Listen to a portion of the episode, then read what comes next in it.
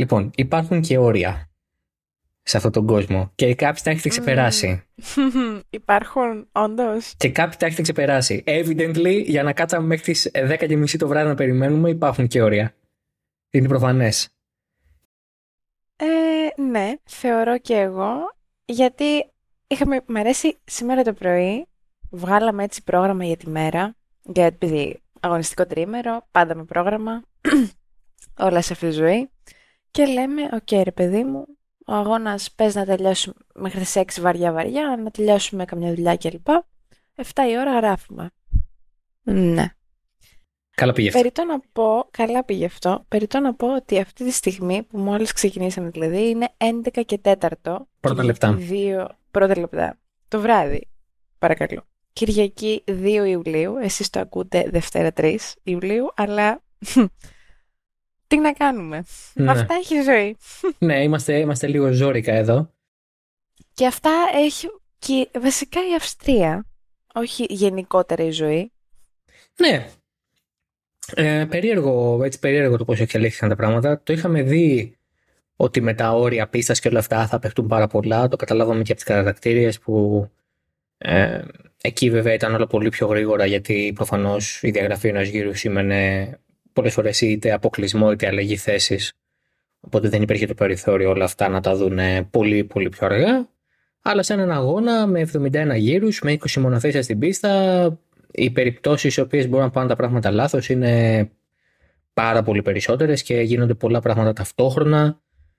Ε, αλλά ναι, στο τέλος της ημέρας ε, ε, έγινε ένας κακός χαμός. Πάνω από 1200 περιπτώσεις πιθανής παραβίασης ορίων πίστας εξέτασε η, η ΦΙΑ με τους αγωνοδίκες. Τίποτα, κάτι που πάρα πολύ χαλαρό. Ναι, είναι ένα απίστευτο το πόσο... Δηλαδή εγώ πιστεύω είναι ότι κάτι έχει... έκαναν. Εγώ, εγώ πιστεύω ότι κάτι έχει χάθει και πάλι, αλλά έχει γίνει μια ναι. πιο τίμια προσπάθεια ναι. αστυνόμευσης. Λοιπόν, να ξεκινήσουμε με τα, με τα αμυγός αγωνιστικά. Θα πάμε και στα όρια πίστας, θα πάμε σε όλα. Καταρχάς, καλώς ήρθατε στο Oversteer 120 Τέσσερα. Τέσσερα. Ε, είναι... Θες να πάμε κατά ταξί; Αυτό, όχι. Απλά θέλω να πω πριν ότι εάν απορείτε γιατί όλο αυτό το χάος είναι γιατί βγαίνω σε άδεια. Ναι, γιατί είναι ως γνωστό κάθε φορά που βγαίνει ο Δημήτρης σε άδεια κάτι γίνεται. Ναι. Πέρυσι το καλοκαίρι είχε βγει το ε, όλο ε, δράμα με Όσκαρ Πιάστρι, Αλπίν και Μακλάρεν μετά το Δεκέμβριο τι είχε γίνει. Α, ε, τον Πινότο. Απολύθηκε ο Πινότο. Απο... απο... Ναι. Παρετήθηκε ο Πινότο, ναι. Ναι, τον παρέτησαν τον Πινότο. Ε, ναι, δεν είναι να βγαίνεις άδεια. Όχι, όχι. Το ξέρουμε. Όχι, όχι. όχι. Ε, Mark, save the date. Δηλαδή, δεν, αν, ξε, αν είναι και βγαίνω σε άδεια, την επομένη ξέρετε ότι θα γίνει ένας χαμός και την ίδια μέρα θα γίνει κάποιος χαμός και, ναι. και θα δημιουργηθεί ένα μεγάλο κομφούζιο. Max Verstappen ο νικητής, 42η του νίκη. Με αυτή ξεπερνάει τον Ayrton Senna και είναι μόνος στην πέμπτη θέση στην σχετική ε, κατάταξη. Είναι η πέμπτη του νίκη στο, στο Red Bull Ring. Ε, είναι η, ε, η, πίστα που έχει τις περισσότερες νίκες στην καριέρα του. Αρκετά fitting για το σε ποια ομάδα οδηγεί ο Max Verstappen, ε, με τον Ισάρ Λεκλέρ δεύτερο, στο δεύτερο φετινό του βάθρο με τη Ferrari και τον Σέρχιο Πέρε να ανακάμπτει από τη 12η θέση στην ε, τρίτη ε, ή 15η, δεν θυμάμαι. Ε, με πιάνεις λίγο αδιάβαστη, είναι ναι, αλήθεια, αλλά τώρα... μπορώ να το βρω πολύ γρήγορα. Μίλα εσύ. Τώρα ό,τι είναι Σέρχιο Πέρε, και... το bare minimum έκανες και εσύ μην τρελαθούμε. Ναι, πραγματικά. Με Red Bull όταν ο άλλος είναι 26 δευτερόλεπτα μπροστά. Λοιπόν, ε, Σέρχιο Πέρες στην τρίτη θέση, Λάντον Νόρις, driver of the day, επαξίως ε, ήρθε τέταρτος και ε, έδειξε για ακόμα μια φορά πόσο ταλέντο έχει και πόσο πολύ μπορεί να. πόσο καλά μπορεί να αποδώσει όταν έχει ένα μονοθέσιο που πηγαίνει. Συγγνώμη, παρένθεση. Ο Πέρες ξεκίνησε 15ο. Πολύ καλά. Φέρναντο Αλόνσο στην πέμπτη θέση ε, κέρδισε από αυτούς που πήραν ποινές. Ανέβηκε πέμπτος, καθώς ο Κάρλος Σάινθ τιμωρήθηκε και έπεσε έκτος. Ο Τζορτζ Ράσελ έβδομος μπροστά από τον Λιούις Χάμιλτον που τελικά μετά τις ποινές είναι 8ος. Ένατος ο Λανς Στρολ και αυτός προβιβάστηκε κατά μία θέση αφού έπεσε ο Πιέρ Γκασλί στη δέκατη και εκτός ε, δεκάδας και εκτός βαθμών ο Αλεξάντερ Άλμπον, ο Γκουαν Ζου, ο Λόγκαν Σάρζαντ, ο, Αστε, ο Εστεμπάν Οκόν, Βάλτερι Μπότας, Όσκαρ Πιάστρι, Νικ Ντε Φρις, Κέβιν Μάγκνουσεν Γιούκι Τσουνόντα και εγκατέλειψε ο Νίκο Χούλκεμπερκ με πρόβλημα μηχανικό στον κινητήρα του στον 12ο γύρο. Ε, τι βαθμό βάζουμε σε αυτόν τον αγώνα; Ένα... Θα έλεγα 8 με 8,5. OK, okay, θα πω 8,5 εγώ, θα είμαι σταθερός. Είπα 8 το απόγευμα, αλλά το ξανασκέφτηκα. Mm. Έκατσα και ξανασκέφτηκα. Okay. Έκατσες και σκέφτηκες, θα έλεγε κανείς. Ναι, ναι, ναι, ναι, ναι. ναι. και είδα ότι με αγαπάς. Ε, ποιο, ήταν αυτό, ε, το I Die for You. Α, μπράβο, ναι, ναι. ναι. Ατίκ. Ατίκ, όχι. αυτό, ό,τι είναι τέλος πάντων. Ότι πας με το. Ε, με το μπουζούκι. Ο Μούφα χιώτης με την. Ε, με τη Μεριλίντα δίπλα του. Ναι, είναι αντίκ. Αντίκ, μπράβο. Λοιπόν, Max Verstappen, ε, εγώ θα πω το εξής. Θέλει μια ειδική πάστα οδηγού και μια ειδική ε, νοοτροπία ομάδας για να πεις ότι μπαίνουμε να κάνουμε pit, να πάρουμε τον ταχύτερο γύρο να είμαστε 25 δευτερόλεπτα μπροστά, ρισκάρουμε να χάσουμε χρόνο και πιθανώς και τη νίκη ε, επειδή μπορεί να πάει το οτιδήποτε λάθος σε ένα pit stop, αλλά γι' αυτό τον ένα παραπάνω βαθμό. Λες και του χρειάζεται. Λες και ας πούμε... Ναι, πραγματικά. Λες και δεν, ήδη, δεν είναι ήδη 3.000 βαθμούς μπροστά στο πρωτάθλημα. Αλλά είναι αυτό το... Αυτή, δηλαδή αυτό εμένα με, με συγκινεί. Είναι αυτή η μενταλιτέ που μου λείπει πολύ, ρε παιδί Είναι αυτό το πράγμα που λέω. Έχει αυτό το ζενεσεκουά, το, το σουμαχερικό, το σενικό Verstappen. Μια, ένα μπραβάντο, μια, μια σιγουριά στον εαυτό του, στην ομάδα που σου λέει αφού μπορώ. Γιατί να μην φύγω με 26 βαθμούς από τον αγώνα. Πήρε και την νίκη βέβαια στο sprint. Γιατί να μην φύγω με 34 βαθμούς να τελειώνει η υπόθεση. Χαλαρός. Δηλαδή, πρώτος FP1, πρώτος FP2, πρώτος FP3, ε, όχι FP3, FP2 τι λέω. Πρώτος FP1, πρώτος κατατακτήριες, πρώτος sprint κατατακτήριες, πρώτος sprint, πρώτος και στον αγώνα. Και για 10 γύρους δεν ε, ηγήθηκε και όλου του αγώνα. Γιατί με τη στρατηγική όπως έπαιξε, ο Λεκλέρ τον πέρασε για 10 γύρους και μετά ε, ο Verstappen επανήλθε στην πρωτοπορία. Δηλαδή, μιλάμε για ένα τρίμερο που είναι ε, εξωπραγματικά καλό. Είναι ε, for the books. Πώς να το πω; Ναι. Είναι, δεν ξέρω, ειλικρινά, δεν ξέρω τι να πω. Με έχει... Έχω πάθει μεγάλο σοκ με το Κυριακό.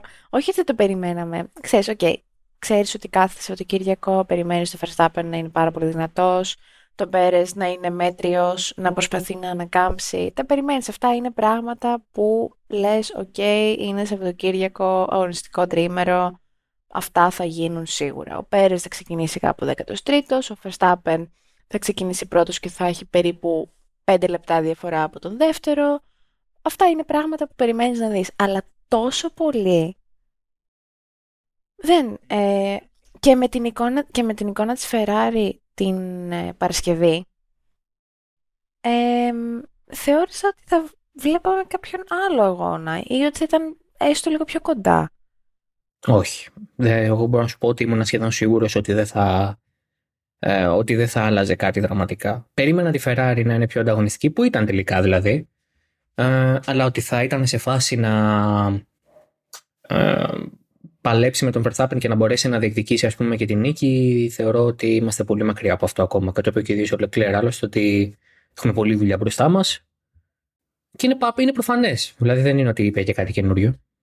Ναι, δεν μιλάω για την νίκη, ξεκάθαρα. Απλά λέω ότι περιμέναμε να είναι, περίμενα να είναι λίγο πιο κοντά.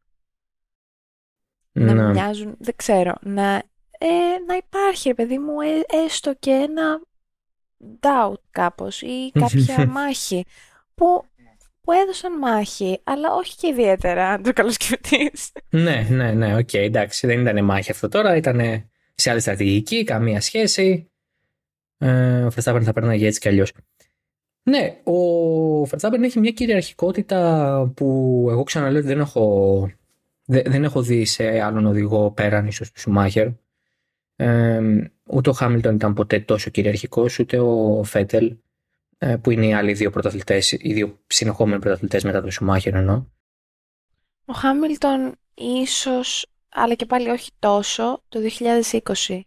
Ναι, αλλά το 20 είναι μια χρονιά ε, μεμονωμένη με Μικρή, την έννοια περίεργη. ότι, ναι, ότι όλοι πάνω κάτω πήγανε με τα μονοθέσια του 19, η Mercedes απλά έκανε perfect το ήδη τέλειο μονοθέσιό τη. Όλοι ήταν λίγο περίεργα με το πώς ήταν ο κορονοϊός κτλ. Δηλαδή ο Χάμιλτον εκεί με τη Mercedes βρήκανε την, ε, το μικρό περιθώριο να διαλύσουν τα πάντα και το καταφέρανε. Ε, νομίζω ότι το φετινό του Verstappen σε μια νορμάλ χρονιά, σε μια νορμάλ κατάσταση, με όλους να έχουν τους ίδιους πόρους και τις ίδιες ευκαιρίες, με την έννοια ότι ε, δεν προκύπτουν οι δυσκολίες ή τα όποια ζητήματα κορονοϊού το, που, που ταλαιπώρησαν σχεδόν όλες οι ομάδες το, το 20. Θεωρώ ότι το φετινό του Verstappen είναι μια... Ε, δηλαδή, ε, και πάνω κάτω έκανε και τέλει και πέρυσι. Δηλαδή, ε, έχεις ήδη δύο χρονιές να πεις σαν παράδειγμα για το Verstappen. Ο με το να ναι. κερδίσει για δεύτερη φορά στην καριέρα του πέντε συνεχόμενους αγώνες μπήκε σε μια λίστα που είχε αυτά τα δύο ονόματα, του Σουμάχερ και του Χάμιλτον. Ο Σουμάχερ το έχει κάνει τρεις φορές αυτό. Ε, έχει κερδίσει δηλαδή πάνω από πέντε αγώνες ή πέντε αγώνες, πέντε και πάνω να το πω. Ε, παραπάνω από μία φορά. Τρεις ο Σουμάχερ, δύο ο Χάμιλτον, δύο και ο Verstappen. Ε, θυμίζω ότι έχει να χάσει από τον Grand Prix του Μαϊάμι τον ε, Απρίλιο ε, ή Μάιο, δεν θυμάμαι ποτέ είναι, αλλά νομίζω αρχές Μάιο. Ε, τόσο forgettable το Miami, by the way. Ε, οπότε... Πραγματικά. Ε, ναι, είναι, είναι ήδη σε αυτή τη συζήτηση. Το μόνο, το μόνο που θυμάμαι από το Μαϊάμι είναι η βλαχοτσομπάνικη, το βλαχοτσομπάνικο intro στην αρχή. Α, για το οποίο κάτι oh. Αμερικανόφιλοι που, ναι, βλέπουν, ναι. που, που ξέρουν τα bird exceptions στο NBA. Παρένθεση για αυτούς που ίσως μας ακούτε και ξέρετε από NBA. Please, σταματήστε να μιλάτε με ορολογίες που δεν καταλαβαίνετε ότι οι ίδιοι. Δεν ξέρετε τα οικονομικά του NBA, ούτε το τι έχουν κάνει με το Collective Bargaining Agreement. Για το Θεό, αφήστε τα σε αυτούς που το ξέρουν. Είναι σαν να αρχίσω να μιλάω για Fluid Dynamics. Επειδή ασχολούμαι με το σπort, δεν σημαίνει ότι ξέρω τα μηχανικά του. Ναι, ναι, πάμε παρακάτω. Συνέχισε. Αυτό δεν θα έλεγα και τι άλλο.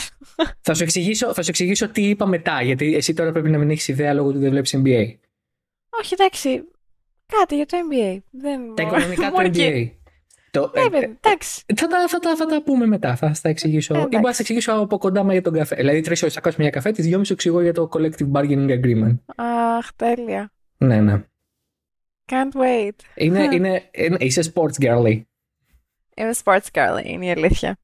Λοιπόν, ε, κοίταξε, το, το να μιλήσουμε για τον Max Verstappen και το πόσο κυριαρχικός είναι, είναι όντως repetitive, είναι κουραστικό.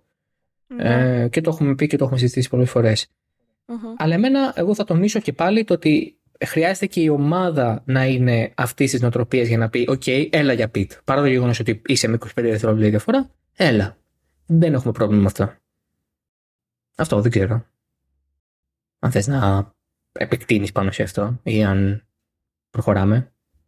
Ναι, στην αρχή του είπαν βέβαια ότι να έχουμε μικρή διαφορά, δεν γίνεται, τι θα γίνει κλπ. Ναι, αλλά, αλλά... μετά ναι. Ναι, εντάξει. Δεν του, δηλαδή... Να σου πω κάτι. Από ένα σημείο και μετά, όταν βλέπεις ότι ο οδηγός είναι σε τέτοια φόρμα και έχει τόσο ε, μεγάλη αυτοπεποίθηση, μπορείς να του πεις όχι; Ναι, εντάξει. Για, το, για αυτό που είναι η Red Bull, όχι, δεν μπορεί να του πεις όχι. Θεωρώ ότι κάποια άλλη ομάδα... και για αυτό που είναι ο Verstappen. Θεωρώ ότι κάποια άλλη ομάδα θα του έλεγε όχι. Θεωρώ ότι η Mercedes θα του έλεγε όχι. Αλλά δεν θα ήταν ο Verstappen στη Mercedes. Δηλαδή είναι και λίγο το ότι που κολλάς, ας πούμε, που είναι το fit. Ναι, γιατί Verstappen Red Bull νομίζω αυτή τη στιγμή στο grid είναι και γενικά είναι ένας από τους καλύτερους συνδυασμούς ε, οδηγού ομάδας. Δηλαδή φαίνεται σαν να έχουν βρει πραγματικά τη συνταγή της επιτυχίας. Όχι μόνο με το μονοθέσιο, ούτε καν με την οδηγική ικανότητα του Verstappen που υπάρχει ούτως ή άλλως. Αλλά και μετά μεταξύ τους. Δηλαδή δένουν τέλεια. Ναι.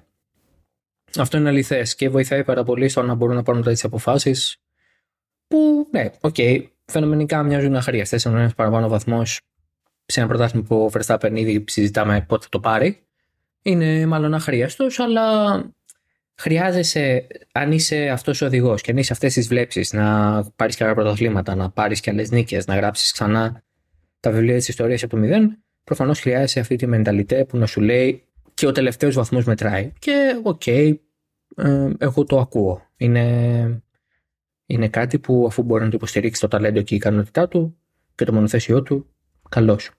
Ο Σαρλ Λεκλέρ, ο περσινός νικητής ε, του Grand Prix, ε, ο άνθρωπος ο οποίος ε, πλέον κλείνει ολόκληρο ημερολογιακό χρόνο χωρίς νίκη ε, μαζί με την ε, νίκη Δηλαδή η Αυστρία είναι η τελευταία δικιά του νίκη. Ο Σάινθ έχει πάρει και μία στο Silverstone βεβαίως. Ε, πέρυσι. Μ' αρέσει που λες ότι έχει πάρει και μία. Είναι η μία. Α, ναι, σωστά, δεν έχει. Ναι. Εντάξει, τέλος πάντων. Ε, δεν θα, μην θυμηθώ το Silverstone το πρεσινό τώρα και χαλαστούμε. Λοιπόν, ο Σάρλ Λεκλέρ έκανε. Το Silverstone το περσινό ήταν το, ο πρώτος αγώνας που γράψαμε μαζί podcast, το ξέρεις; Το ξέρω γιατί εγώ στο είχα πει και μου λέγες να μην έρθω το Σεπτέμβρη καλύτερα. Οπότε ναι, το ήξερα και το θυμάμαι βεβαίως. Εντάξει. Έχουμε one year anniversary ε, σε μια εβδομάδα. Podcastική. Α, ναι, by the way, ναι, μην, ε, μην αρχίσετε από κάτω. Πιστεύεις ότι υπάρχει fanfiction ε, ή simping, yeah, ξέρεις, ξέρεις τέτοια φάση; Γιατί; φαντάζεσαι να είμαστε σαν... Ε, πες, ένα έτσι... Πώς ήταν η Ζεντάγια με τον Tom Holland πριν τα φτιάξουν π.χ. Που γίνονται και λέγανε «Α, εκείνο». Έλα, εντάξει, έβγαζε μάτι ότι ήταν. Τι λες, βάλε καφέ να στα πω. Λοιπόν, φαντάζεσαι όμως να έχουμε τόσο φανατικό κοινό. Υπήρχε ρεπορτάζ. Α, όχι, για μας δεν υπάρχει ρεπορτάζ. Δεν νομίζω ότι έχουμε φτάσει εκεί, σε αυτά τα επίπεδα ναι. δημοσιότητας, ας πούμε. δηλαδή, δεν νομίζω ότι με 2.500 followers ας πούμε, στο Twitter καταφέρουν να γράψουν κείμενα για εσένα και για την ερωτική σου ζωή. Θεωρώ ότι ναι, είμαι λίγο μακριά από αυτό. Αν βγω κανένα δύο φορές ακόμα στην τηλεόραση, μπορεί, δεν ξέρω να αρχίσουν να λένε. Να με, περιμένει το, να με περιμένουν οι ρεπόρτερ της Μενεγάκη έξω από το στούντιο και να μου λένε.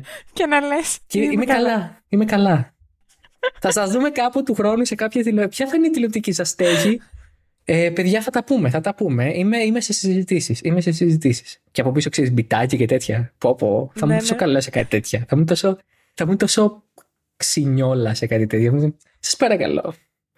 Πω, πω. Τέλος πάντων, ευτυχώς δεν είμαι διάσημος. Τζέρα, πούλα. Ευτυχώς δεν είμαι διάσημος και δεν θα γίνω ποτέ. Λοιπόν, Ferrari Charles Leclerc με τον Carlos Sainz είχαν, μια... είχαν ένα ενδιαφέρον πρώτο για το οποίο ο Ισπανός είχε κάποιες ιδέες και σκέψεις ε, και στη διάρκεια του αγώνα και στη διάρκεια του, ναι, και στη διάρκεια του Media Pen ε, όπου πήγε και μίλησε ε, στα τηλεοπτικά και δημοσιογραφικά ε, συνεργεία και βεβαίως. Ναι. Πάντα έχει ιδέες και σκέψεις. Ειδικά κατά τη διάρκεια του αγώνα. Και πάντα ξέρουμε και πάντα ξέρουμε και ακριβώς τη στιγμή που θα έρθουν, που θα φτάσουν στα αυτιά μας οι ιδέες και οι σκέψεις του Σάιν. Ε, ναι, ε, το λέει η Ματίλη γιατί σε κάποια φάση της λέω σε ένα γύρο Max έχει, έχει πέσει γκρίνια από Σάιν και μισό γύρο μετά ε, πέφτει η Team Radio με γκρίνια Sainz. Λοιπόν, ε, το, ερώτημα ήταν, το ερώτημα είναι, είναι δικαιολογημένη η γκρίνια ή όχι; θέλω την άποψή σου πρώτα.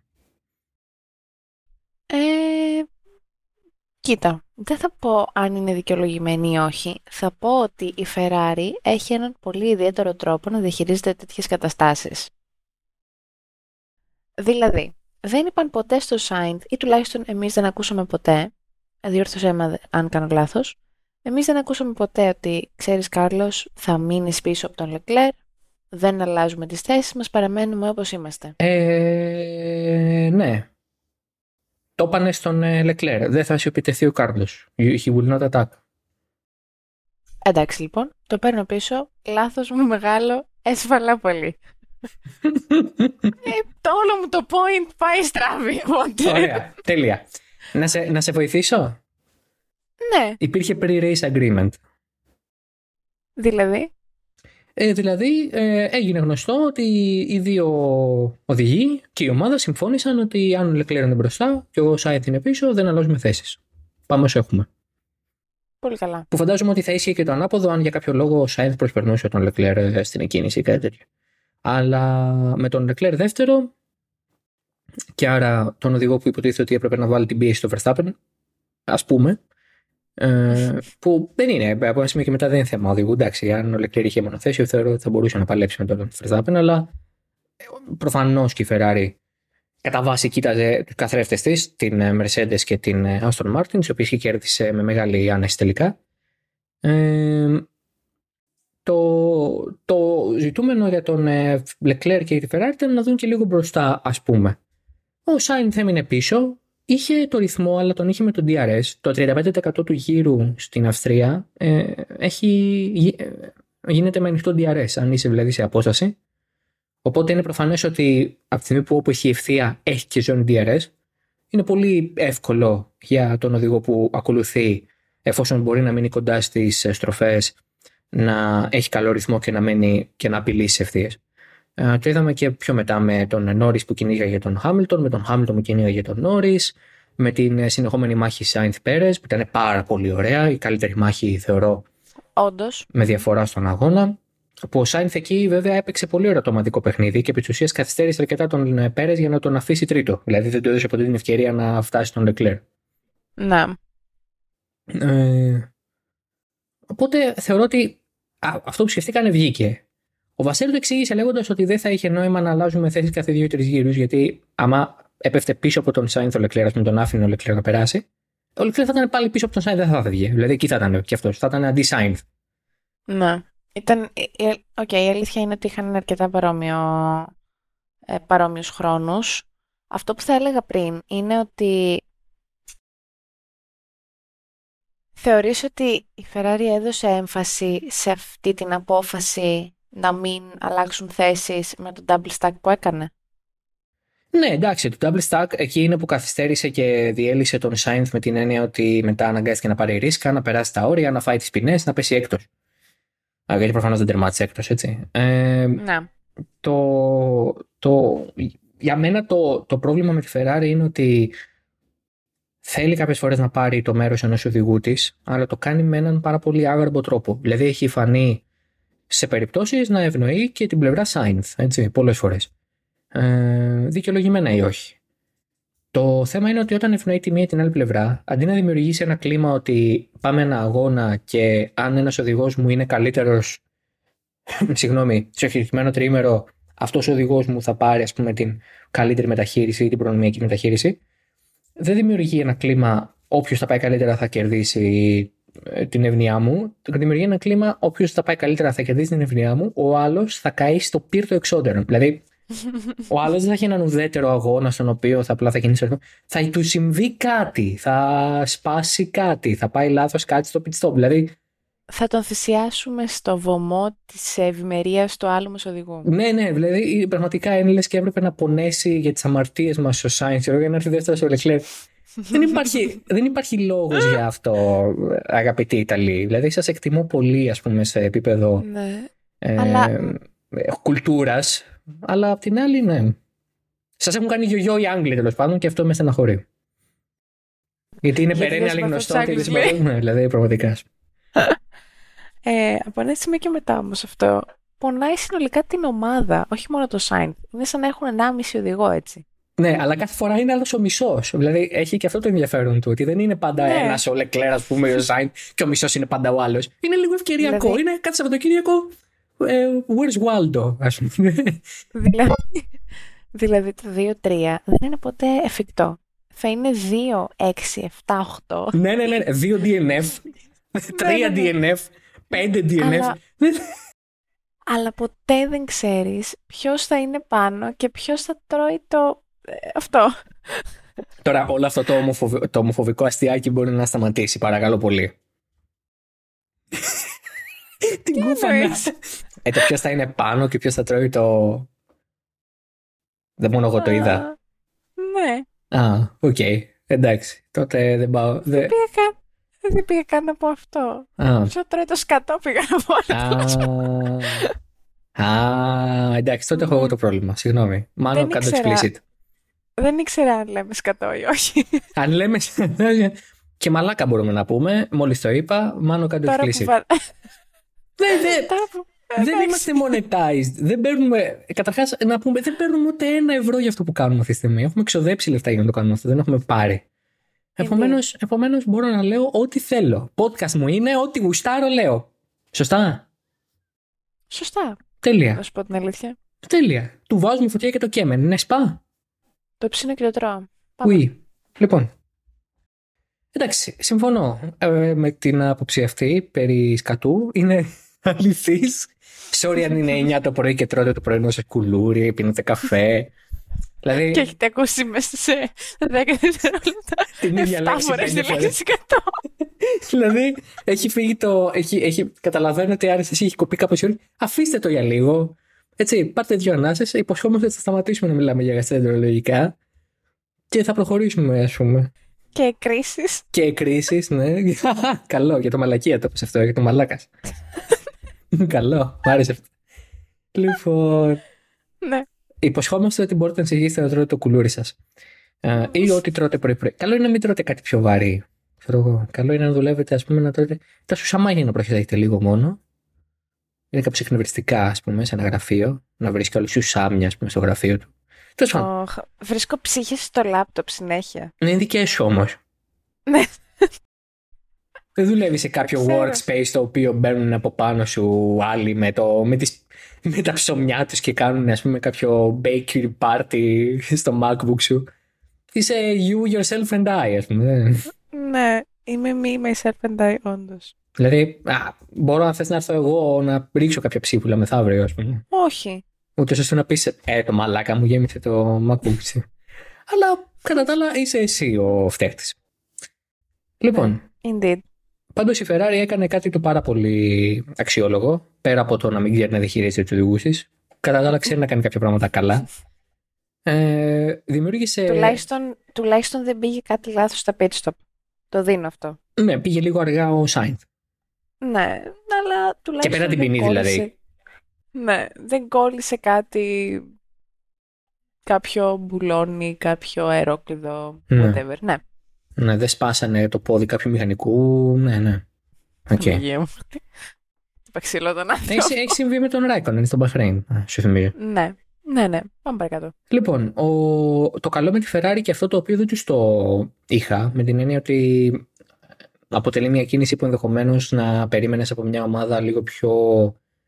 Ε, μας έχει, μας έχει συνηθίσει λίγο περισσότερο σε τέτοιες αποφάσεις. Ε, έκαναν δύο πολύ καλές κινήσεις. Αξιοποίησαν χιλιόμετρα στην πίστα στο τεστ της Pirelli και στο filming day που είχαν αφήσει και το κάνανε στο Φιωράνο για να βάλουν πάνω νέα μέρη τα οποία είχαν ετοιμάσει και θα ερχόντουσαν κανονικά στην Ουγγαρία δηλαδή μετά τα μέσα Ιουλίου αλλά ήρθαν στις αρχές Ιουλίου εδώ στην Αυστρία. Ε, συγκεκριμένα ένα καινούριο ε, πάτωμα και καινούργια εμπρός αεροτομή που φάνηκε ότι δουλεύουν πάρα πολύ καλά με εξαίρεση το ότι το Σάββατο ήταν περίεργες οι συνθήκες, ο Λεκλέρ παραδέχθηκε ο ίδιος ότι πρέπει να βρει έναν τρόπο να λειτουργεί καλύτερα σε αυτά τα ενδιάμεσα κατά πράγματα που βρέχει, σταματάει, πίστα είναι βρεχμένη, αλλά όχι πάρα πολύ κτλ. Ε, την Παρασκευή που ήταν στεγνή και, το, και την Κυριακή που ήταν πάλι στεγνή, ε, δηλαδή κατά και αγώνα, ο Λεκλέρ ήταν εξαιρετικός. Είχε πάρα πολύ καλό ρυθμό. Ε, και ο Σάινθ σε ένα πολύ μεγάλο σημείο του αγώνα. Μετά έπληξε στις μάχες στη μάχη, στις μάχες και όλα αυτά και κάπως μακιγιαρίστηκε όλο αυτό, κρύφτηκε. Αλλά η Ferrari χρησιμοποίησε αυτά τα δύο, αυτές τις δύο ευκαιρίες για Caron Track και τις αξιοποίησε στο έπακρο. Ε, τόσο πολύ που οι αντίπαλοι ήταν, με βάση το ρεπορτάζ του Auto Motor Sport, υπήρχαν ομάδες οι οποίες ήταν πάρα πολύ δυσαρεστημένες, αλλά ήταν και ανήμπορες να κάνουν το οτιδήποτε γιατί η Ferrari δεν έσπασε κανένα κανονισμό. Ε, ε, ναι. Πράγμα το οποίο παράξενο για τη Ferrari να κάνει κάτι έξυπνο χωρίς να σπάσει κανονισμούς. Ε, Α, okay. Δηλαδή κάτι πράγματα, ας πούμε, ναι. Τώρα όλοι οι τυφώζοι που θα αρχίσετε να λέτε Ναι, σας θυμίζω ότι για τον κινητήρα η μόνη σας τιμωρία ήταν να μην χρησιμοποιείτε αυτό το κινητήρα και μετά να έρθει να σας πει υπάρχει και καμιά γυναίκα οδηγό παλιό σεξιστές. και έτσι πάρε πήρατε τη Μάγια Web για, για οδηγό στη Formula Regional για την οποία θα μιλήσουμε και μετά για άλλο λόγο δυστυχώς. Ναι, ναι. Λοιπόν, Σέρχιο Πέρες τρίτος, εντάξει, προχωράμε. Λάντο Νόρι. Δεν μπορώ. Ε, όχι, δεν προχωράμε. Περίμενε. Δεν μπορώ τώρα, γιατί. Βγήκε σε κάποια φάση. Θέλω να ηρεμήσει. Στο... Δεν μπορώ. βγήκε σε κάποια φάση στο feed, στο stream, όταν έδειχναν την βαθμολογία, τα ποσοστά τέλος πάντων για τον driver of the day. Ήταν δεύτερος ο Πέρες και, και καλά κορντεροχτυπιόταν με τον Λάντο. Εκείνη τη στιγμή ο Λάντο νομίζω είχε 22 και ο Πέρες είχε 21%. Ναι, ναι. Και κονταροχτυπιόταν με, με τον Νόρις. Και για ποιο λόγο πήρε το τόσο μεγάλο ποσοστό, 21% γιατί, γιατί έκανε τα αυτονόητα; Δεν καταλαβαίνω. Ναι, δεν, ε,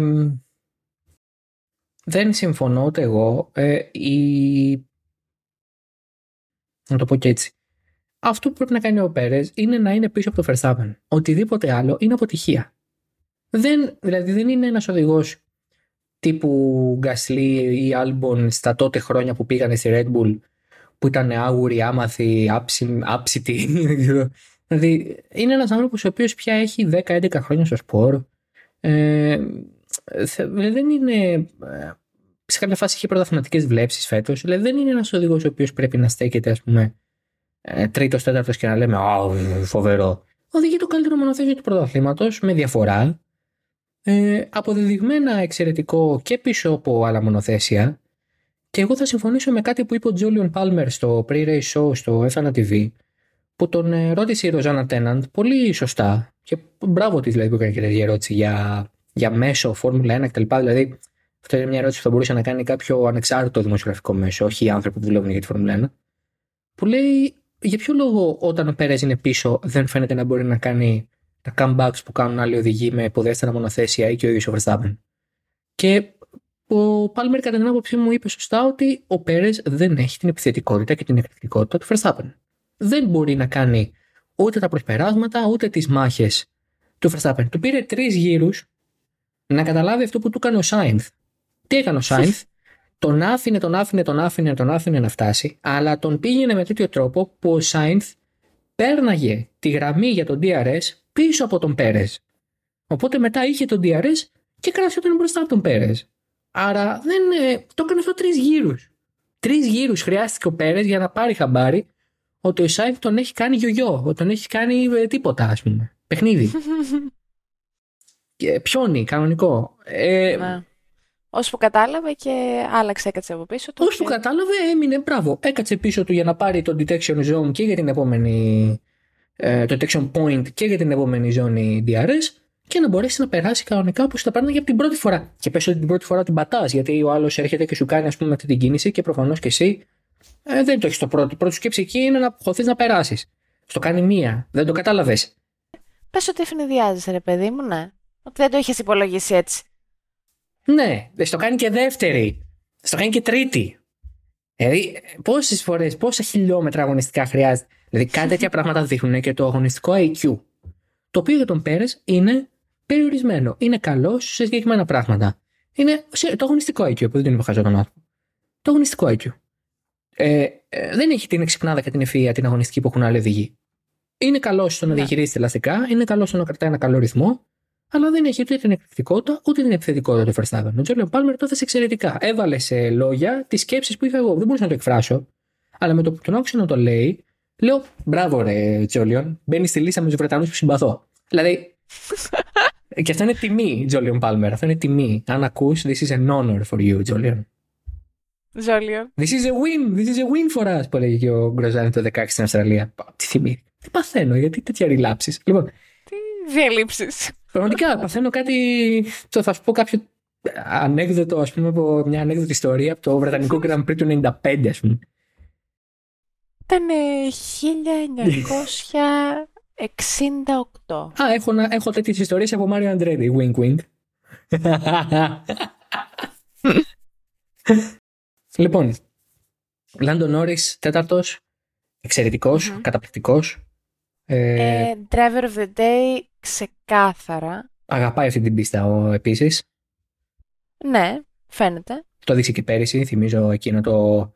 Πέρυσι ή προπέρυσι ήταν που πήρε το βάθρο με, με το να μείνει στα 5 δευτερόλεπτα απόσταση από τον μπροστινό του και κέρδισε την ε, θέση. Ο πίσω μπροστινό του ήταν ο Χάμιλτον. Και Α, ναι, μπράβο. Το 2020 νομίζω. Α, ναι, μπορεί. Μπράβο, ευχαριστώ. Και ήταν Grand Prix, και ήταν Grand Prix Στηρίας. Στηρίας. Grand Prix Αυστρίας. Ναι, ναι, ναι. ναι, ναι. Όχι, Γιάννης Γιαννάκης. Λοιπόν, ε, εντάξει, θες να πεις κάτι για το London Norris, ναι, τα λόγια περιτεύουν. Καλές αναβαθμίσεις για τη McLaren, δούλεψαν, τη είχε μόνο αυτός, ο Πιάστρη θα έχει από την ε, Βρετανία. Φάνηκε. Ναι, σίγουρα.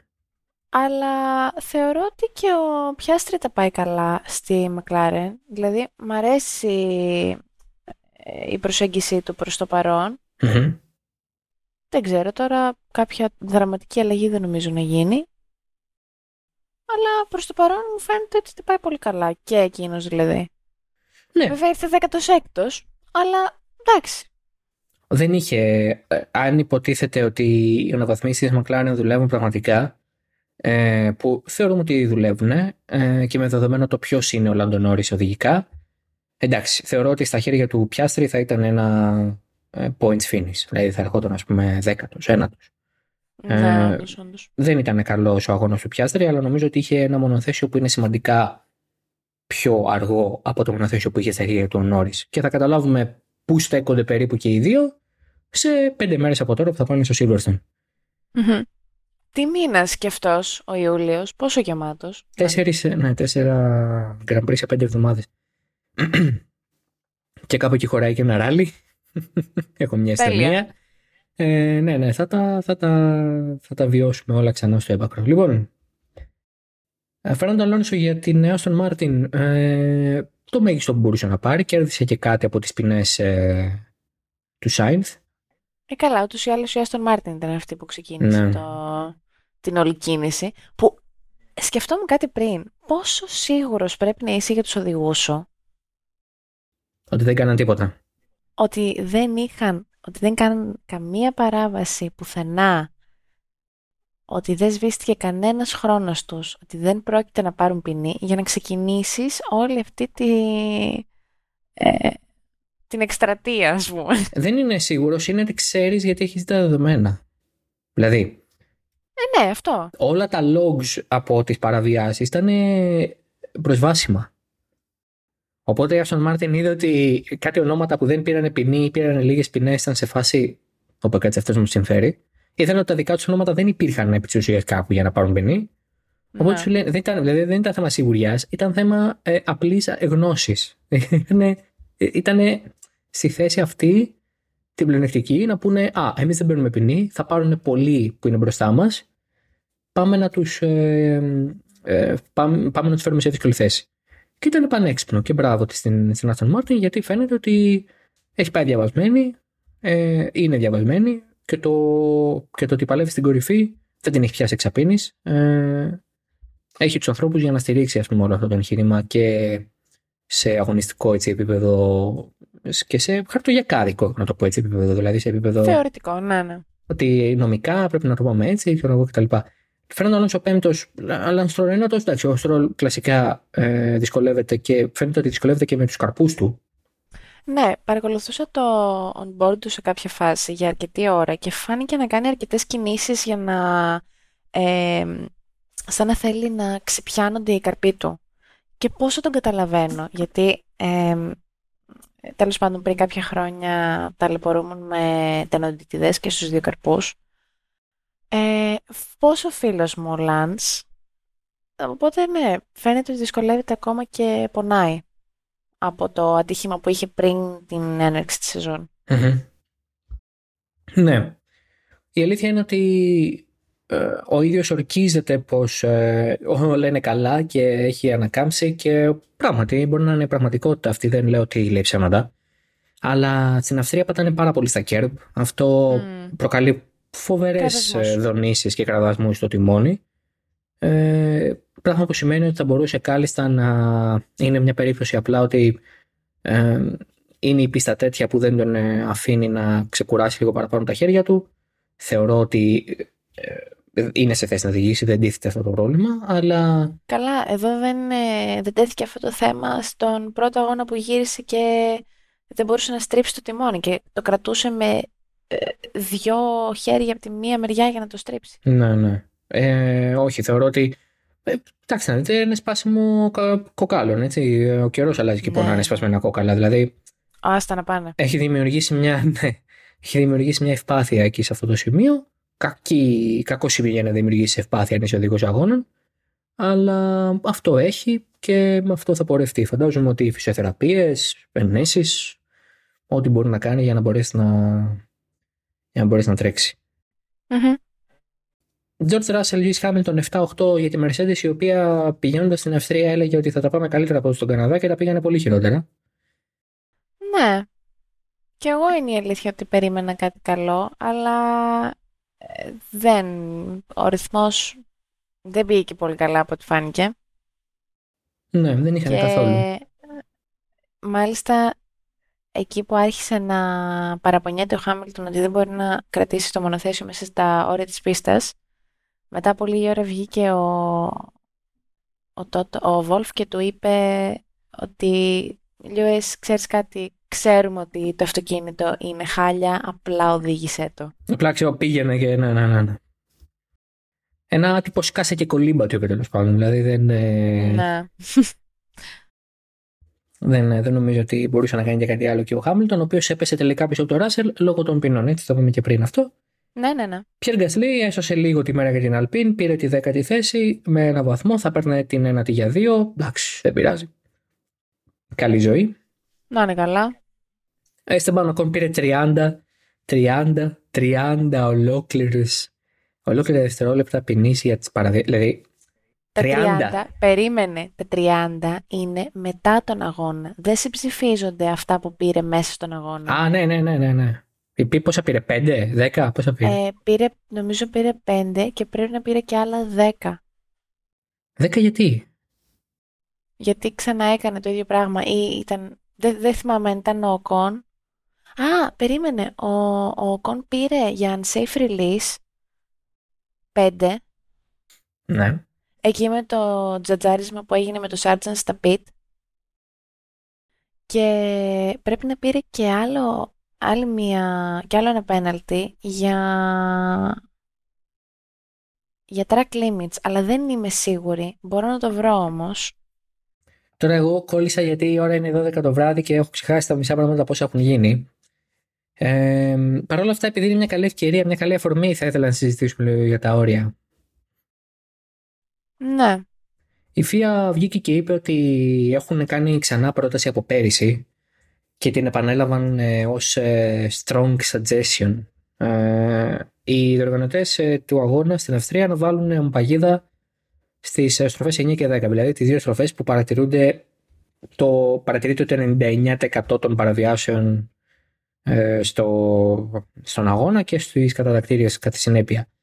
Και ε, αυτό έχει δουλεύει πάρα πολύ καλά στη στροφή 6 ε, και στη στροφή 4 που υπήρχαν ε, παραβιάσεις τέτοιου τύπου ε, τα προηγούμενα χρόνια αλλά όταν ήρθε η παγίδα πολύ κοντά στην, στο κέρμπ οι οδηγοί θέλοντας και εμείς αρχίσανε να πατάνε λίγο πιο κοντά στο κέρμπ και όχι έξω από αυτό. Ε, θεωρείς ότι θα θέλαμε κάτι τέτοιο για να λήξει όλο αυτό το πράγμα, δηλαδή να βάλουμε ένα τέλος, ρε παιδί μου, να βάλουμε παγίδα να τελειώνουμε. Άι το καλό, δεν μαθαίνετε μόνοι σας, σας βάλουμε φήμοτρο.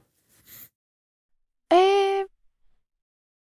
δεν ξέρω. Θεωρώ ότι αυτό ίσως και να κάνει τα πράγματα κάπως λίγο πιο επικίνδυνα, αν θελεις Θα οδηγήσει σε αρκετά DNFs, θεωρώ. Mm-hmm. Ίσως όμως τον πρώτο καιρό, μάλλον. δηλαδή, εντάξει, okay, από ένα σημείο και μετά θα σταματήσουν να το κάνουν. Ναι. Sure. Αλλά είναι όντως αυτός ο τρόπος να γίνει κάτι τέτοιο. By the way, ο Κον πήρε μόνο το, τα 5 δευτερόλεπτα για... Ναι, ναι, ναι, ναι, τώρα και εγώ αυτό έψαχνα. Αυτή η, η, η, περίπτωση που έλεγα με τα 5 και τα συν 10 ήταν ο Τσουνόντα που έκανε το ίδιο πράγμα δύο φορές. Λοιπόν, ε, για τα... θες να συνεχίσεις για τα όρια; Ε, όχι αυτό, ότι δεν ξέρω αν θα λειτουργήσει αμέσως αυτό ως μέτρο. Ε, όμως ίσως μακροπρόθεσμα να έχει όντως, να κάνει τη διαφορά. Είμαι της άποψης ότι θα λειτουργήσει άμεσα και θα λειτουργήσει καταληκτικά. Θεωρώ ότι πρέπει να μπει, να μπει μια παγίδα εκεί. Γιατί; Είναι δεδομένο ότι μπορούν να το κάνουν αυτό. Είναι δεδομένο ότι μπορούν να μην βγουν εκτός ορίων. Δεν είναι πρόβλημα. Δεν είναι ότι υπάρχει κάποιο ζήτημα, είναι στενή η πίστα και τέτοιο. Μπορούν. Στη βροχή το αποφεύγουν γιατί ξέρουν ότι αν πατήσουν πιο έξω θα βρουν στάσιμο νερό. Και το στάσιμο νερό με ένα τροχό που κινείται με πόσα χιλιόμετρα την ώρα είναι κάτι που δεν θες να, ε, δεν θες να έχεις. Θα σε, θα σε φέρει η αγκαλιά με τις ε, μπαριέρες πολύ πιο γρήγορα από ό,τι μπορεί να περιμένεις και εσύ ο ίδιος. Άρα το, το ότι μπορούν να το κάνουν μπορούν. Το ότι θα δουλέψει θα δουλέψει. Ε, αλλά είμαι της άποψης ότι το ότι έχει μπει από πέρυσι στο Μπαχρέιν, δηλαδή από την ώρα που ανέλαβε ο Νίλς Βίτιχ τότε με τον Εντουάρντο Φρέτας, πια ο Φρέτας έχει φύγει, που μπήκε εκείνο το ε, συνολικό ε, όριο. Ξέρετε κάτι, λευκή γραμμή είναι το όριο της πίστας. Τέσσερις ρόδες όχι από αυτή τη λευκή γραμμή είναι παραβίαση του ορίου της πίστας. Αυτό μου αρέσει πολύ περισσότερο από το κατά συνθήκη που ίσχυε σε κάθε πίστα με τον Μάικλ Μάση. Δηλαδή αυτό το πράγμα που σε κάθε πίστα πηγαίναμε και λέγαμε: Ωραία, πού είναι τα όρια τη σε, αυτή σε αυτή την πίστα, πού είναι τα όρια; Αχ, εδώ είναι στην κόκκινη, εδώ είναι στην άσπρη. Ναι, ναι, ναι, ναι. Εδώ είναι στην πορτοκαλί γραμμή. Αυτό, δηλαδή αυτή η ασυνέπεια που έσπαγε νεύρα και δημιουργούσε ποινές που δεν υπήρχαν ε, σε προηγούμενους αγώνες. Τώρα δεν μπορεί να, αυτό τώρα δεν μπορεί να πει κανείς οδηγός. Μα δεν ξέραμε. Ή αυτό που κάνετε είναι παράλογο. Όχι. Λευκή γραμμή, αδερφέ. Άμα δεν μείνε μέσα, άμα δεν θες να μείνεις μέσα, θα φας ποινές. Δηλαδή, αυτό για μένα είναι δίκαιο. Συμφωνώ.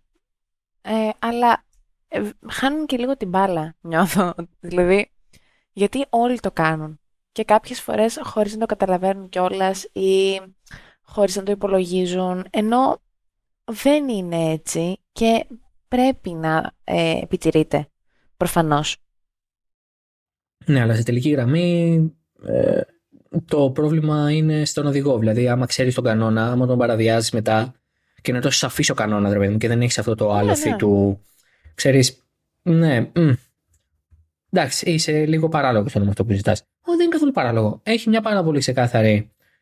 Ε, έχεις μια πάρα πολύ ξεκάθαρη ε, υποχρέωση να μείνεις σε αυτές τις λευκές γραμμές. Δεν μπορείς, δεν μπορείς. OK. Okay. Για τον οποιοδήποτε λόγο. Ε, έχεις υποστροφή, ε, πιέζεις κτλ. Αν περάσεις, πέρασες. Ε, κάποια στιγμή άκουσα στη μετάδοση να σταματήσουμε να κοιτάμε τα όρια της πίστα στον αγώνα. Και τι θα γίνει τότε, ένα free for all που άλλος θα πάει να περάσει έχοντας πατήσει εκτός πίστας σε πέντε στροφές, ας πούμε. Δηλαδή, τι την έχουμε την πίστα; Τι, τι, τι τις έχουμε τις γραμμές και τα όρια; Δεν έχουμε όρια τελικά. Για μένα υπάρχουν όρια. Πρέπει να τηρούνται.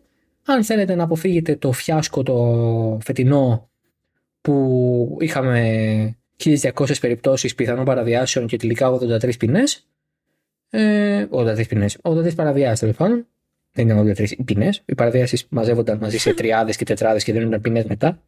Και μετά γινόταν reset, δηλαδή κάτι απίστευτα πράγματα. Το είδες πώ δίνανε ποινές. Για τις για τις τέσσερις παραβιάσεις 5 στις 5-10 και με το που τε φτάνανε στις 5 μηδένιζε. Γιατί άμα το πηγαίνανε έτσι θα πάρουν όλοι από ένα λεπτό ποινή. ο, ο Οκόν θα είχε, ξέρω εγώ, κάπου στα δύο, στους δύο γύρους ποινές. Δεν, θα τερμάτιζε τελευταίος με απόσταση λες και ξεκίνησε από άλλη χώρα. Οπότε, εντάξει, OK, okay, δεν, Δεν ξέρω, είμαι, είμαι, είμαι έτσι άποψη ότι τα όρια καλώς πρέπει να υπάρχουν. Είναι καλό που είναι σταθερό το πότε αστυνομεύονται και πώς. Ε, αν είναι να το αποτρέψετε, βάλτε την αμμοπαγίδα εκεί πέρα να τελειώνουμε, να ησυχάσουμε. Να σταματήσει πια αυτό το πράγμα, γιατί πήγε 12 το βράδυ να ηχογραφούμε και τέλος πάντων έχουμε και εμείς εργασιακά δικαιώματα. Λοιπόν. Ωραία. Θα ήθελες να μιλήσουμε για τον Ντιλάνο Φαντχόφ. Ναι. Ε, δυστυχώς στον αγώνα της Formula Regional την, το Σάββατο το μεσημέρι στην πίστα του ΣΠΑ στο Βέλγιο έχασε τη ζωή του ένας 18χρονος οδηγός της ε, MP Motorsport αν δεν κάνω λάθος. Ναι, ναι. Ο Ντιλάνο Βαντχόφ. Ε, το ατύχημα θύμισε πάρα πολύ αυτό του Αντουάν Ουμπέρ της Φόρμουλα 2, ο οποίος έχασε τη ζωή του στην ίδια ακριβώς πίστα, στις ακριβώς ίδιες συνθήκες ως προς το ατύχημα, ως προς τη φύση του ατυχήματος και ακριβώς στο ίδιο σημείο της πίστας, το 2019. Ε, θεωρώ ότι αυτό ξαναανοίγει μια μεγάλη κουβέντα η οποία για μένα δεν θα έπρεπε να κλείσει ποτέ. Ε, ότι το ΣΠΑ πλέον είτε μας αρέσει είτε όχι είναι μια εξαιρετικά επικίνδυνη πίστα ε, αναφορικά με το και αυτό έγκυται στο γεγονός ότι τα μονοθέσια όλων, ε, όλα και τα ε, GT και τα μονοθέσια και F1 και F2 και F3 και Regional και όλα είναι πλέον πάρα πολύ γρήγορα για την πίστα. Η πίστα είναι πάρα πολύ επικίνδυνη. Δεν γίνονται αυτά τα πράγματα. Σε ένα κέρμπι να πατήσει άτσαλα κάποιος έχει φύγει με το πλάι και τον έχει χτυπήσει, τον έχει εμβολήσει κάποιος που περνάει από πίσω του και ειδικά σε ε, συνθήκες στις οποίες η ορατότητα είναι εξαιρετικά μειωμένη όπως είχαμε ας πούμε, το Σάββατο. Ε, όπου ο αγώνας έγινε υπό καταρακτώδη βροχή που για μένα δεν θα έπρεπε καν να γίνει γνωρίζοντας την ευπάθεια της πίστας και την συχνότητα των ατυχημάτων που γίνονται, των σοβαρών ατυχημάτων που γίνονται, που στέλνουν κόσμο στα νοσοκομεία, όπως είχε ε, νοσηλευτεί και χτυπήσει πάρα πολύ άσχημα και ο Τζακ Έτκεν, πέρσι νομίζω ήταν. Ε, σε αγώνα αντοχής, όχι σε μονοθέσιο. Σε αγώνα. Ναι, ναι, το ξέρω, το ξέρω. Σε αγώνα αντοχής ήταν. Δεν θυμάμαι, ήταν πέρσι ή πρόπερσι. Point stands anyway.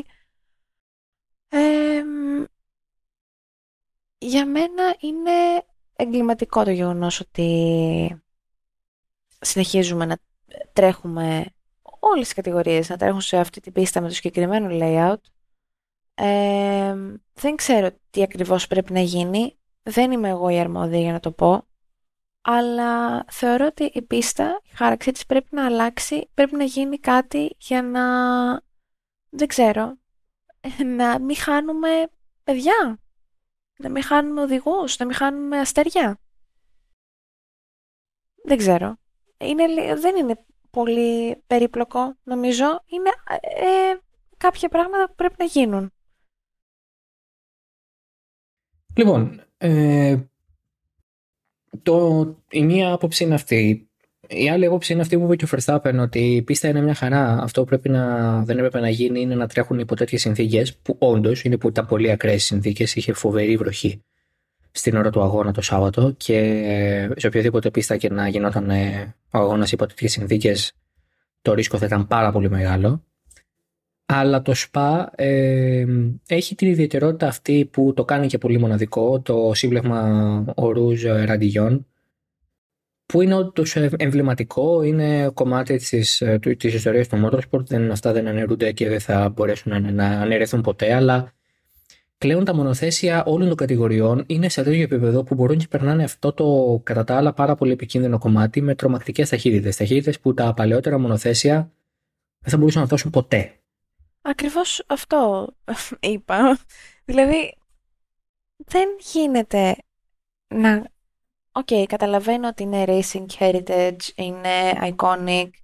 OK, okay, αλλά για τι είναι πιο σημαντικό, το racing heritage και το ε, iconic του πράγματος και το πόσο εμβληματική, εμβληματικό είναι το σύμπλεγμα ορούς ε, ραντιγιών ή να ε, ζουν, να συνεχίσουν να ζουν και να συνεχίσουν να τρέχουν σε, και σε άλλες πίστες και όχι μόνο στο ΣΠΑ, για το Θεό, παιδιά τα οποία είναι ανερχόμενα αστέρια και μπορούν να φτάσουν πάρα πολύ ψηλά ή εν πάση περιπτώσει να συνεχίσουν τη ζωή τους.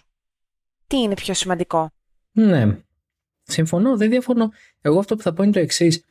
Όταν είσαι σε αυτή την. Ε, μπροστά σε μια τέτοια απόφαση, σαν ε, πρωτάθλημα ή σαν αγωνιστική κοινότητα, ε, για μένα η πρώτη σκέψη πρέπει να είναι: Μπορούμε να αλλάξουμε κάπως τη διαδρομή; Δηλαδή, μπορούμε κάπως να βελτιώσουμε την ε, πίστα ε, ούτως ώστε να είναι πιο ασφαλής για όλους και να μην χρειάζεται να την αφαιρέσουμε τελείως από το πρωτάθλημα. Για μένα η απάντηση με το ΣΠΑ είναι ναι, διότι το σύμπλεγμα αυτό μπορεί να γίνει πιο αργό, δημιουργώντας μια άλλη γωνία, η οποία θα αναγκάζει τους οδηγούς όλων των κατηγοριών σχεδόν να αφήνουν τον γκάζι να πατάνε και φρένο.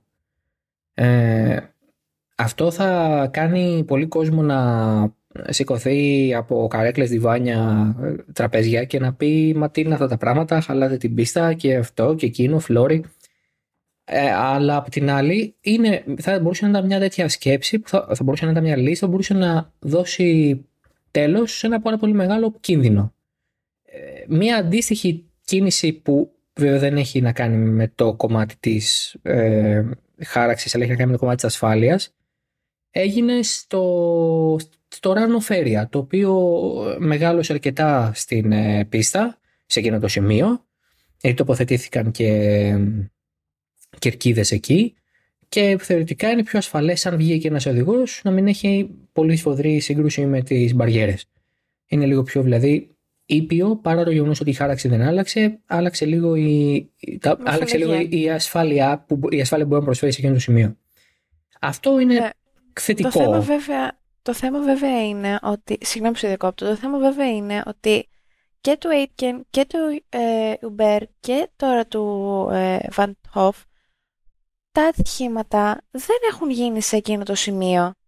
Ναι, γίνονται ψηλά στην κορυφή, στο τέλος. Γίνονται ψηλά, ναι. Και κανείς δεν έχει σκεφτεί ότι, ρε το, μήπως, δεν ξέρω, μήπως να κάνουμε κάτι για εκείνη τη στροφή, για εκείνο το σημείο.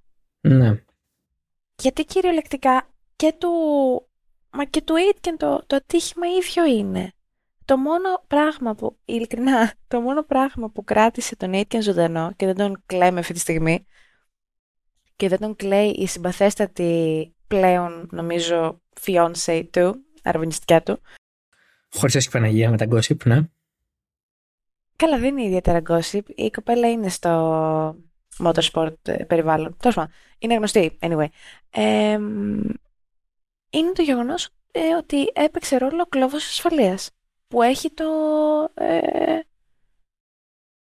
το αυτοκίνητο. Ναι. από την άλλη, ναι, από την άλλη το, τα μονοθέσεις Φόρμουλα 1 είναι πολύ πιο ασφαλή από ένα μονοθέσιο φρέκα, έτσι, δηλαδή αυτό είναι δεδομένο. Αλλά δεν θα έπρεπε να είναι έτσι τα πράγματα. Στην Αυστρία, για παράδειγμα, στο MotoGP, ε, εκεί που η Φόρμουλα 1 και όλα τα μονοθέσια πούμε, πάνε ευθεία, αν έχετε δει, θα το έχετε δει και σήμερα στη μετάδοση, για να βλέπετε με το GP, έχει μπει ένα Σικέιν πριν τη στροφή την ε, τρία που λέμε εμείς. Δηλαδή τη στροφή στην κορυφή. Αυτό. Κάτι αντίστοιχο χρειάζεται για μένα το ΣΠΑ. Δεν πρέπει Πολύ να... όμορφα. Κατά την άποψή μου, κατά την άποψή μου το ΣΠΑ δεν. Ε, δηλαδή δεν πρέπει να πάμε με τη λογική πονάει κεφάλι, κόψει κεφάλι. Ε... Όχι, ούτε εγώ, ούτε εγώ λέω αυτό. Δεν λέω να φύγει η πίστα από το καλεντάρι σε καμία περίπτωση. Ναι, απλά πρέπει να γίνει κάποια αλλαγή. Ότι χρειάζεται να γίνει αλλαγή, χρειάζεται γιατί πλέον υπάρχουν συμβάντα τα οποία με ή χωρίς βροχή έχουν λάβει χώρα εκεί σε περίπου το ίδιο σημείο οπότε είναι κάτι παραπάνω από προφανές ότι υπάρχει μια παθογένεια, υπάρχει ένα πρόβλημα το οποίο πρέπει να αντιμετωπιστεί αλλά δεν θα αντιμετωπιστεί τώρα σε δύο εβδομάδες μέσα που πάμε να τρέξουμε εμείς το ΣΠΑ δεν έχει συμβόλαιο για το 25, ε, για το 24 συγγνώμη, οπότε λογικά μέσα στη διαπραγμάτευση των όλων ε, θεμάτων ε, επειδή θα πάρει ανανέωση, καθώς το KLM δεν θα μπει του χρόνου. Ε, μέσα στη διαπραγμάτευση των άλλων θεμάτων θα πρέπει να τεθεί και το ζήτημα αυτό. Ε, το ζητούμενο είναι ότι χάθηκε ένα νέο παιδί, ε, ένας 18χρονος ε, οδηγός και προφανώς το motorsport είναι επικίνδυνο, προφανώς το ξέρουμε όλοι ότι ανά πάσα στιγμή αυτοί οι άνθρωποι μπορούν να βρεθούν να χάνουν τη ζωή τους κάνοντας αυτό που αγαπούν, αλλά αν είναι κάτι που μπορεί να αποφευθεί και αν είναι κάτι το οποίο μπορεί να, ε, να, γίνει, να, να αλλάξει κάτι ούτως ώστε να μην ξαναγίνει, καλό είναι να γίνεται. Ε, κάποιες φορές, κάποια συμβάντα είναι αυτό που λέμε ε, έτυχε να γίνει και αυτό έγινε και τελείωσε, δεν μπορούμε να κάνουμε κάτι γι' αυτό, αλλά στις περισσότερες φορές υπάρχει κάτι το οποίο μπορεί να αλλάξει. Εδώ θεωρώ ότι μπορεί να αλλάξει κάπως η πίστα. Ε, ή το πρωτόκολλο ασφάλειας στα μικρά πρωταθλήματα ενδεχομένως να μην τρέχουν με τόση βροχή, να κοιτάνε λίγο καλύτερε συνθήκες. Αυτά. Λοιπόν, δεν ξέρω αν θες να πεις κάτι άλλο για το θέμα. Όχι, νομίζω με κάλυψες. Λοιπόν, κλείνουμε για σήμερα. Τα λέμε σε μια εβδομάδα για Grand Prix Μεγάλης Βρετανίας. Ε, το οποίο είναι κανονικό, δεν έχεις πριν, δεν έχει τίποτα. Είναι κανονικό τριήμερο και ο αγώνας μάλιστα είναι και λίγο πιο αργά, είναι στις 5 Ελλάδα. Ε, γιατί κρατάνε την ώρα 3 τοπική για την εκκίνηση, με τις δύο ώρες διαφοράς πάει πέντε εδω Ε, να είστε όλοι καλά, να Κάνετε follow το Oversteer στο Instagram, να κάνετε και εμάς στα social media αν θέλετε και να κάνετε φυσικά subscribe σε όποια πλατφόρμα ακούτε για podcast ε, το Oversteer και τα υπόλοιπα podcast του Hafton.fm και ανανεώνουμε το ραντεβού μας για την επόμενη Δευτέρα μετά το Grand Prix του Silverstone. Να είστε καλά. Γεια χαρά.